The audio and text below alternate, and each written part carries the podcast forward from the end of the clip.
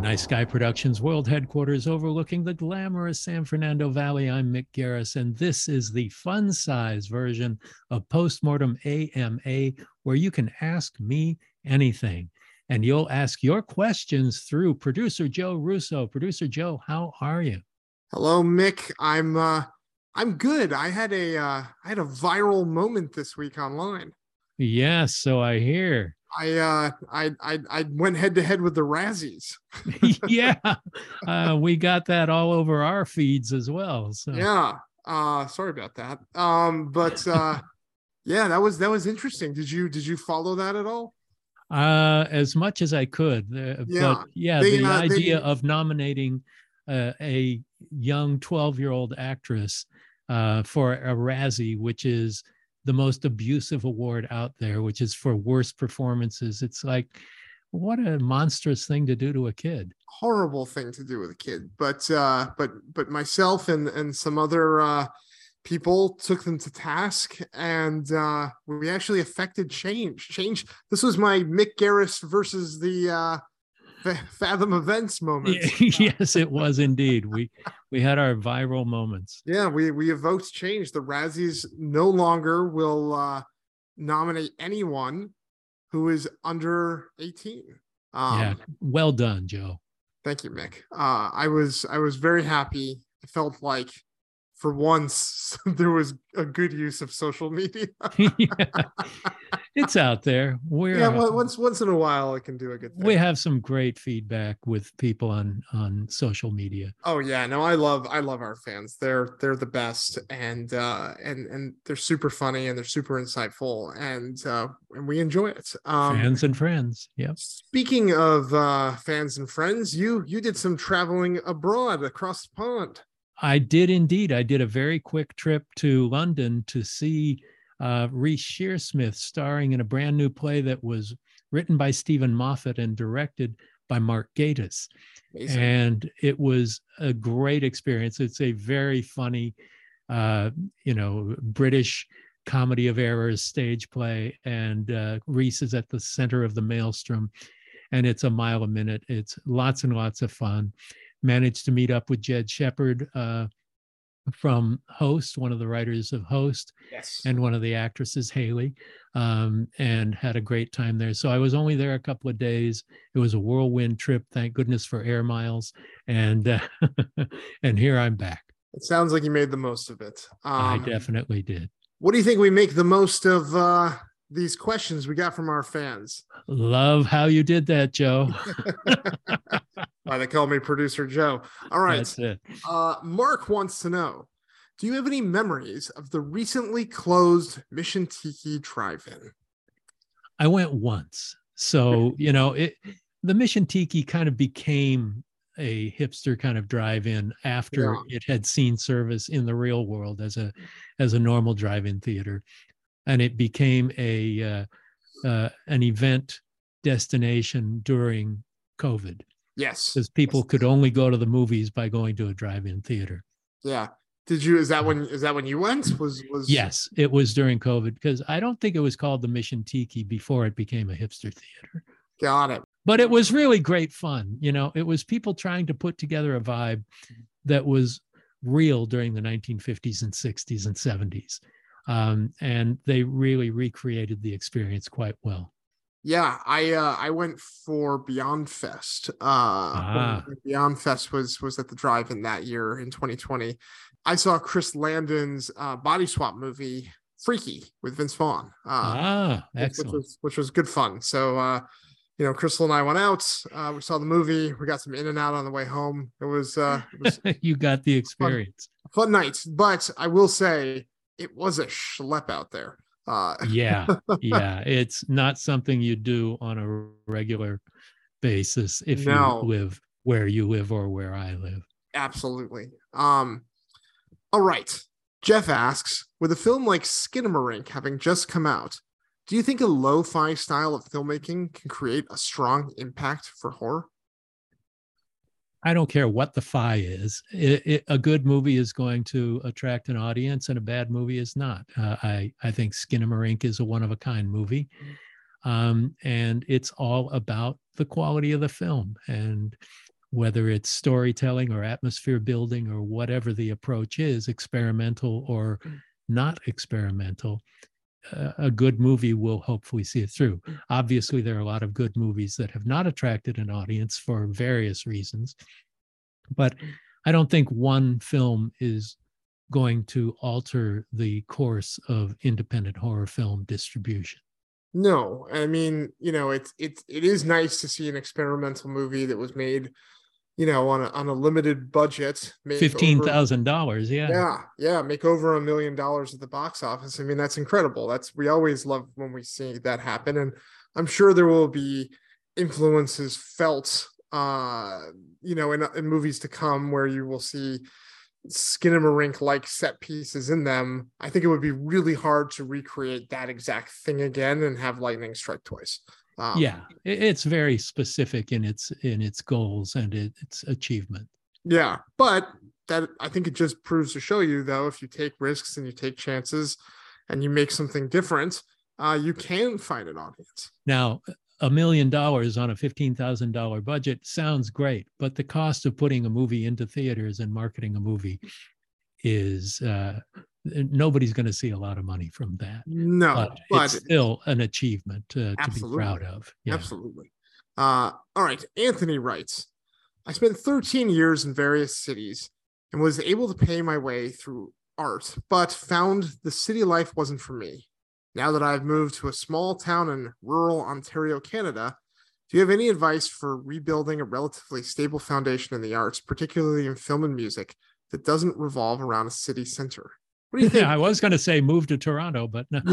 but what do you think? Um, I mean, you, have moved to the suburbs, but you want to keep doing your art. What what what do you think, Mick? Well, I think it's easier to do art remotely than it was before. But if you are talking about art as a painter, um, you need access to galleries you need access to you know whether it's traveling from your suburban digs into the city um, if you're a screenwriter most of the meetings are held on zoom as you know joe and we both know mm-hmm. from experience um, it's easier to be a writer remotely than anything else um, but as far as filmmaking goes if you're an artist uh, who's part of a crew or you're a director or producer or whatever, I think it's more crucial to be near where the industry itself is. So, you know, it it's it's just putting another weight on what it's going to take for you to to break through and make your living. If you've been doing it for 13 years, then hopefully you're doing something that you can still do in that way. I was lucky enough to have been born in Los Angeles, so it's my home no matter what I do. And my business happens to be centered here. But yeah, it's also centered in Vancouver, it's centered in Toronto, it's centered in London, it's centered in Paris, it's centered in Sydney. So, the, but they are city centers. So it is just adding another challenge to to the many challenges it takes to make a, a life in the arts.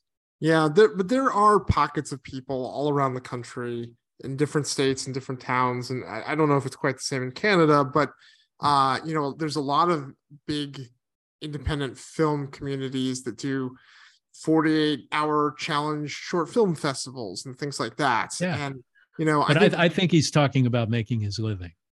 Yeah, but I think you I think to be able to make a living, you still have to be able to go out and create, you know. So you have to find your people, I guess is what I'm saying. Yeah. So maybe yeah. use, you know, either either start a 48 hour film challenge and, and draw people in nearby that way, but basically find and or build a community uh that then you can transition into making bigger and better things and, and hopefully make a living at it you know? And that is making a situation that you have to create from the ground up.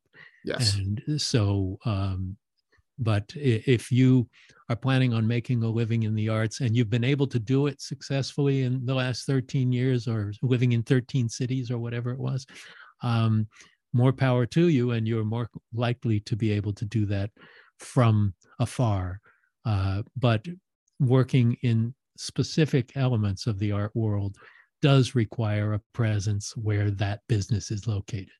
Yep, I agree. Uh, speaking of uh, production, Gary wants to know Mick and Joe, what are your favorite lenses to use and why? It's interesting because I love long lenses and I love wide lenses and I hate everything in the middle. Um, a long a long lens gives you a very shallow depth of field so that your foreground and your background are soft focus. And so it's very specific where you center your um, the, the focal point of your shot.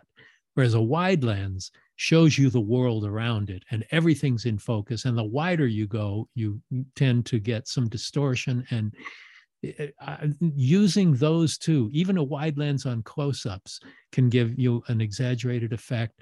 Um, but I love intercutting between the two of them. A lot of people used to say, "Oh, you can't use them both uh, without uh, something in the middle for transitional cutting and the like." But I don't think that's um, true. but the the two of those they add beauty and texture to a shot. I don't want my camera to see the, exactly the same thing my eye sees. Mm-hmm. And that's a mm-hmm. 35 or a 50 millimeter lens. But I do a lot of of establishing shots, particularly moving shots with like a 10 or 14 millimeter lens um, that sees the world and gives it a special feel. It makes the world around you overwhelm the characters within it.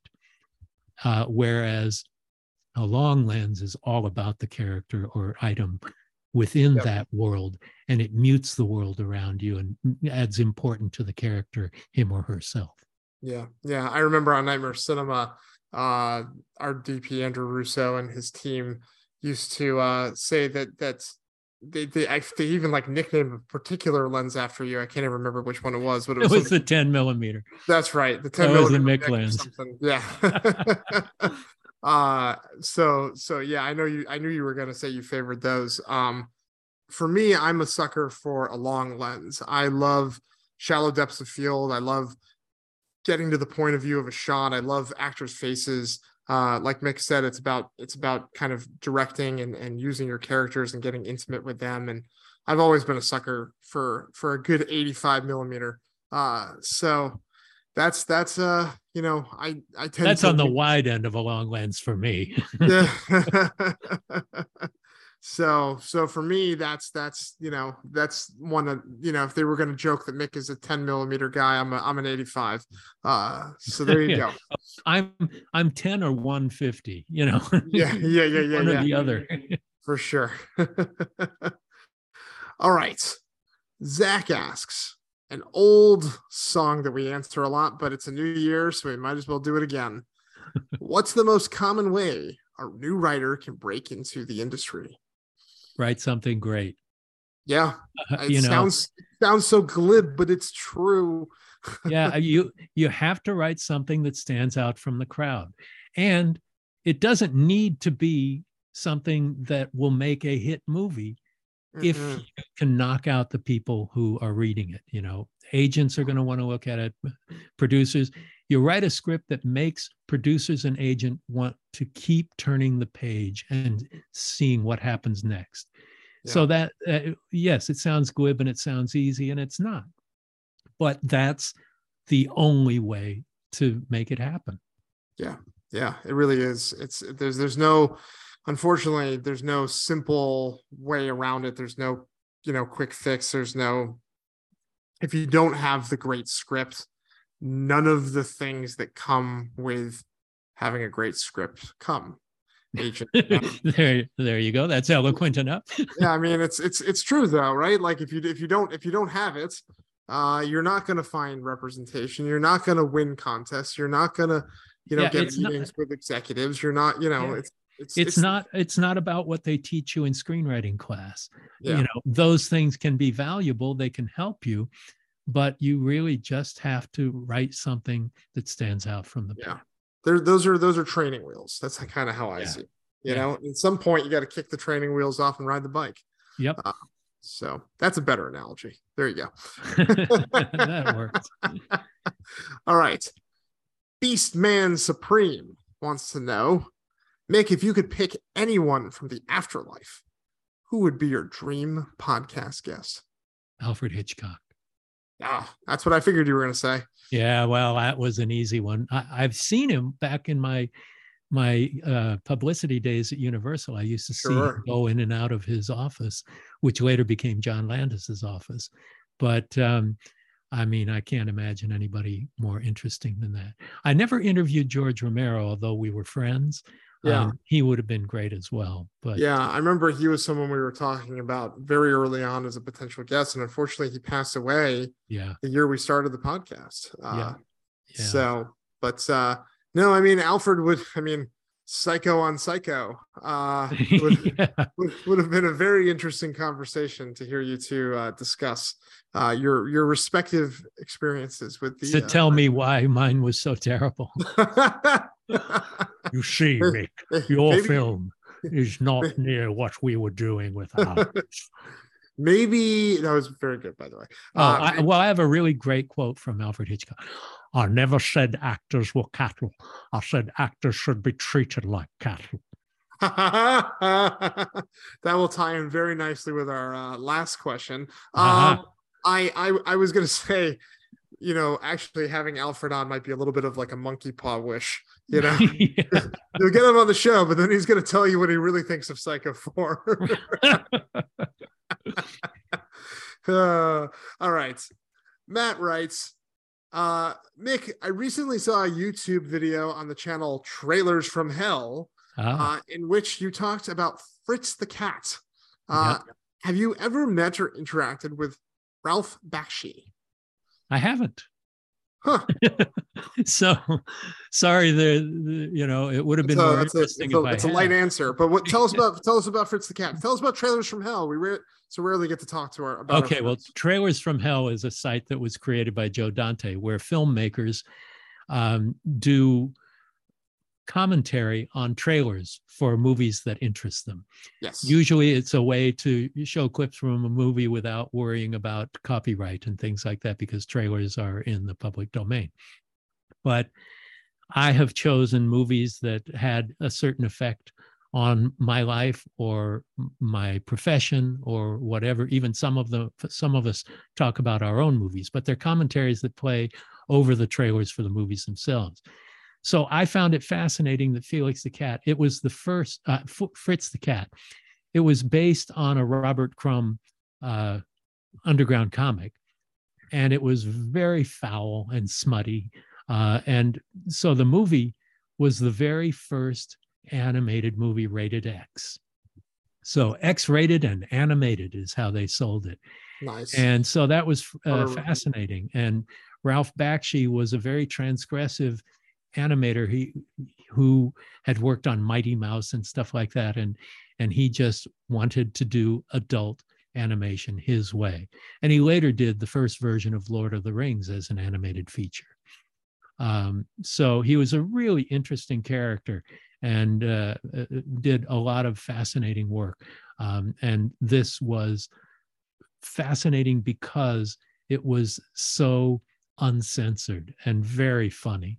And I don't know how it would hold up today, but I must have done that that uh, trailer from hell at least a decade ago.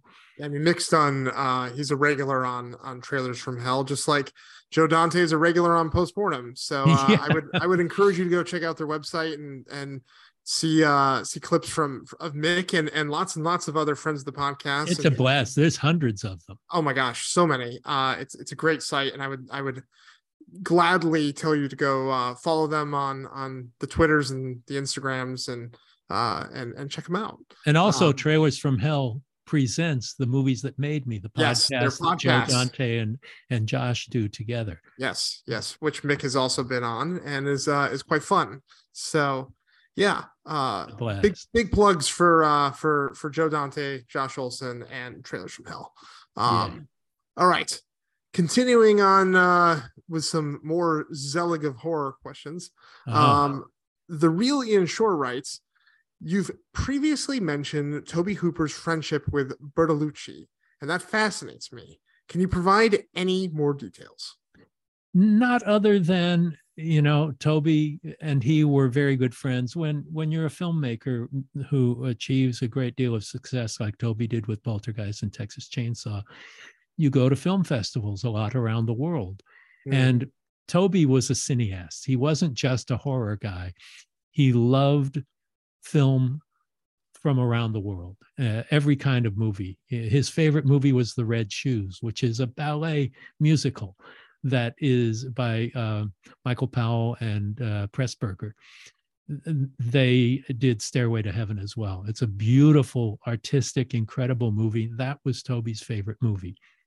So Bertolucci and he crossed paths, and uh, Tobe's partner did costumes for Bertolucci in one of his movies and that sort of thing. So um, they just became good friends, and uh, and I, it's the kind it, it reflects who Tobe was. You know, people see him as the guy who made Texas Chainsaw, which was a very, very important part of who he was creatively and personally. But he was also a guy of very deep interests and varied interests and intellectual pursuits as well.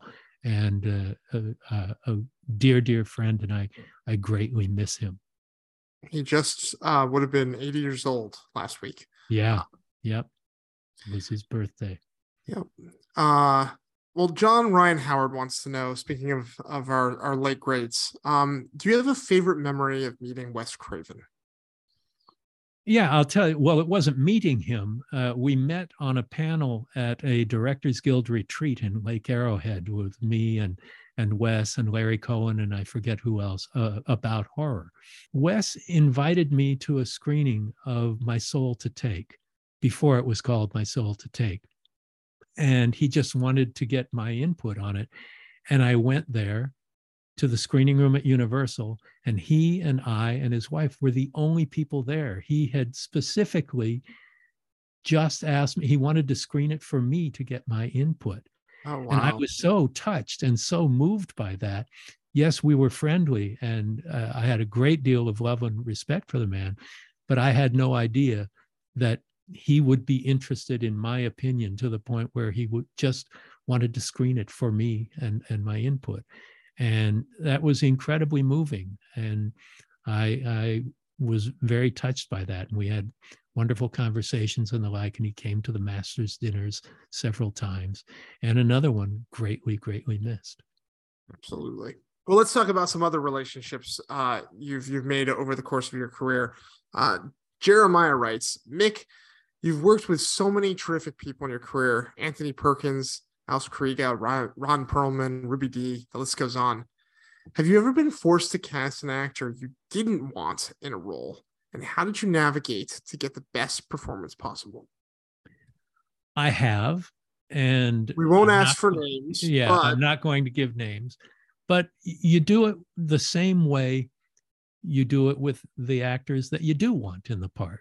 Um, you know some actors are more difficult than others but the job of the director is to find out immediately how each actor works best and responds best to direction. Do they welcome direction? Do they want a fatherly figure who gives them advice? Do they want eyes outside looking in? Do they want to be left alone and find it? You you discover early on what an actor's needs are and you fulfill those needs. You make them know that you're on their side, that you want what they can give best. And sometimes that needs to come from the outside rather from within the actor themselves, because the actor sees their perspective and their character's perspective and not necessarily how it adds up to everybody else around them. And you want to give direction through encouragement and let them know that you want them to be at their best and you'll help them to be at their best. Whether they were the people you wanted for the project or not, they become the people you want in that role. And they mm-hmm. have to, or you're just going to do a shitty job. Well, I was just going to say, have you ever had an experience where you cast someone that you didn't necessarily want, but when you got into the creative process, uh, they ended up surprising you more than you ever would have thought? Definitely. That that happens all the time. You know, you make do, but it's more than that. You make magic with them. Yeah. You find a way to make them the actor, the character in the role as that you think is best for the movie. And you do that with them. And there have been several times where there was somebody I wanted more than maybe the produ- the network or the producers, and you choose your battles And there have been a couple that I've lost, and then some of them that I've lost that did not turn out to be as good as I hoped, but others that were, hey, he or she was really terrific. I'm really excited about this.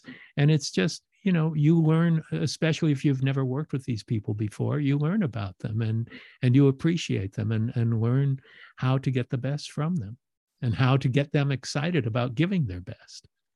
Have you ever been on set with an actor and you were sure what you were getting was great, but then you got into the edit and you realized maybe it was not as great as you thought?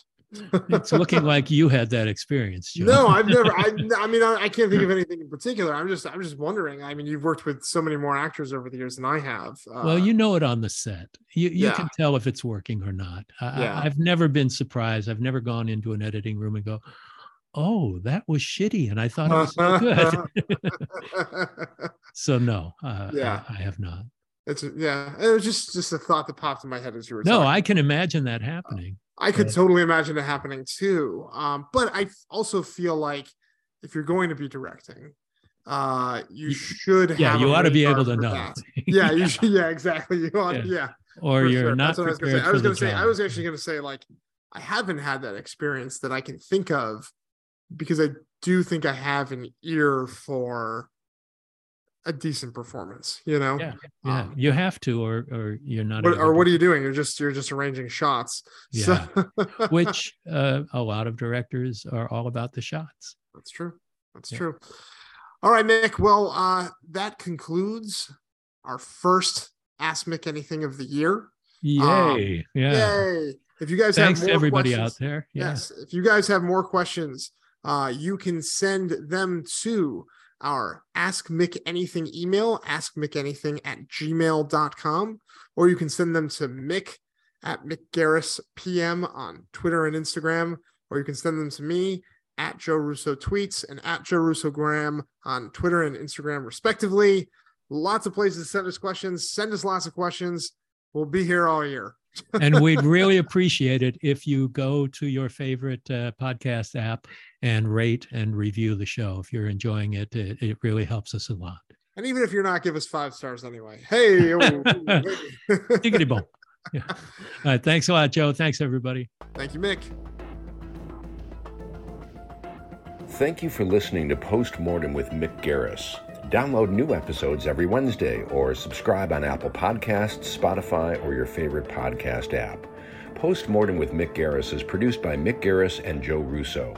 Our sound engineer is Christopher Leon Price. Our announcer is Jeff Gelb. Our graphic designer is John Holland. And our theme was composed and performed by Bill Burney with additional music by John Jasensky. If you're enjoying our show, please take a moment to rate and review us wherever you get your podcasts. Thank you for listening to the Dread Podcast Network.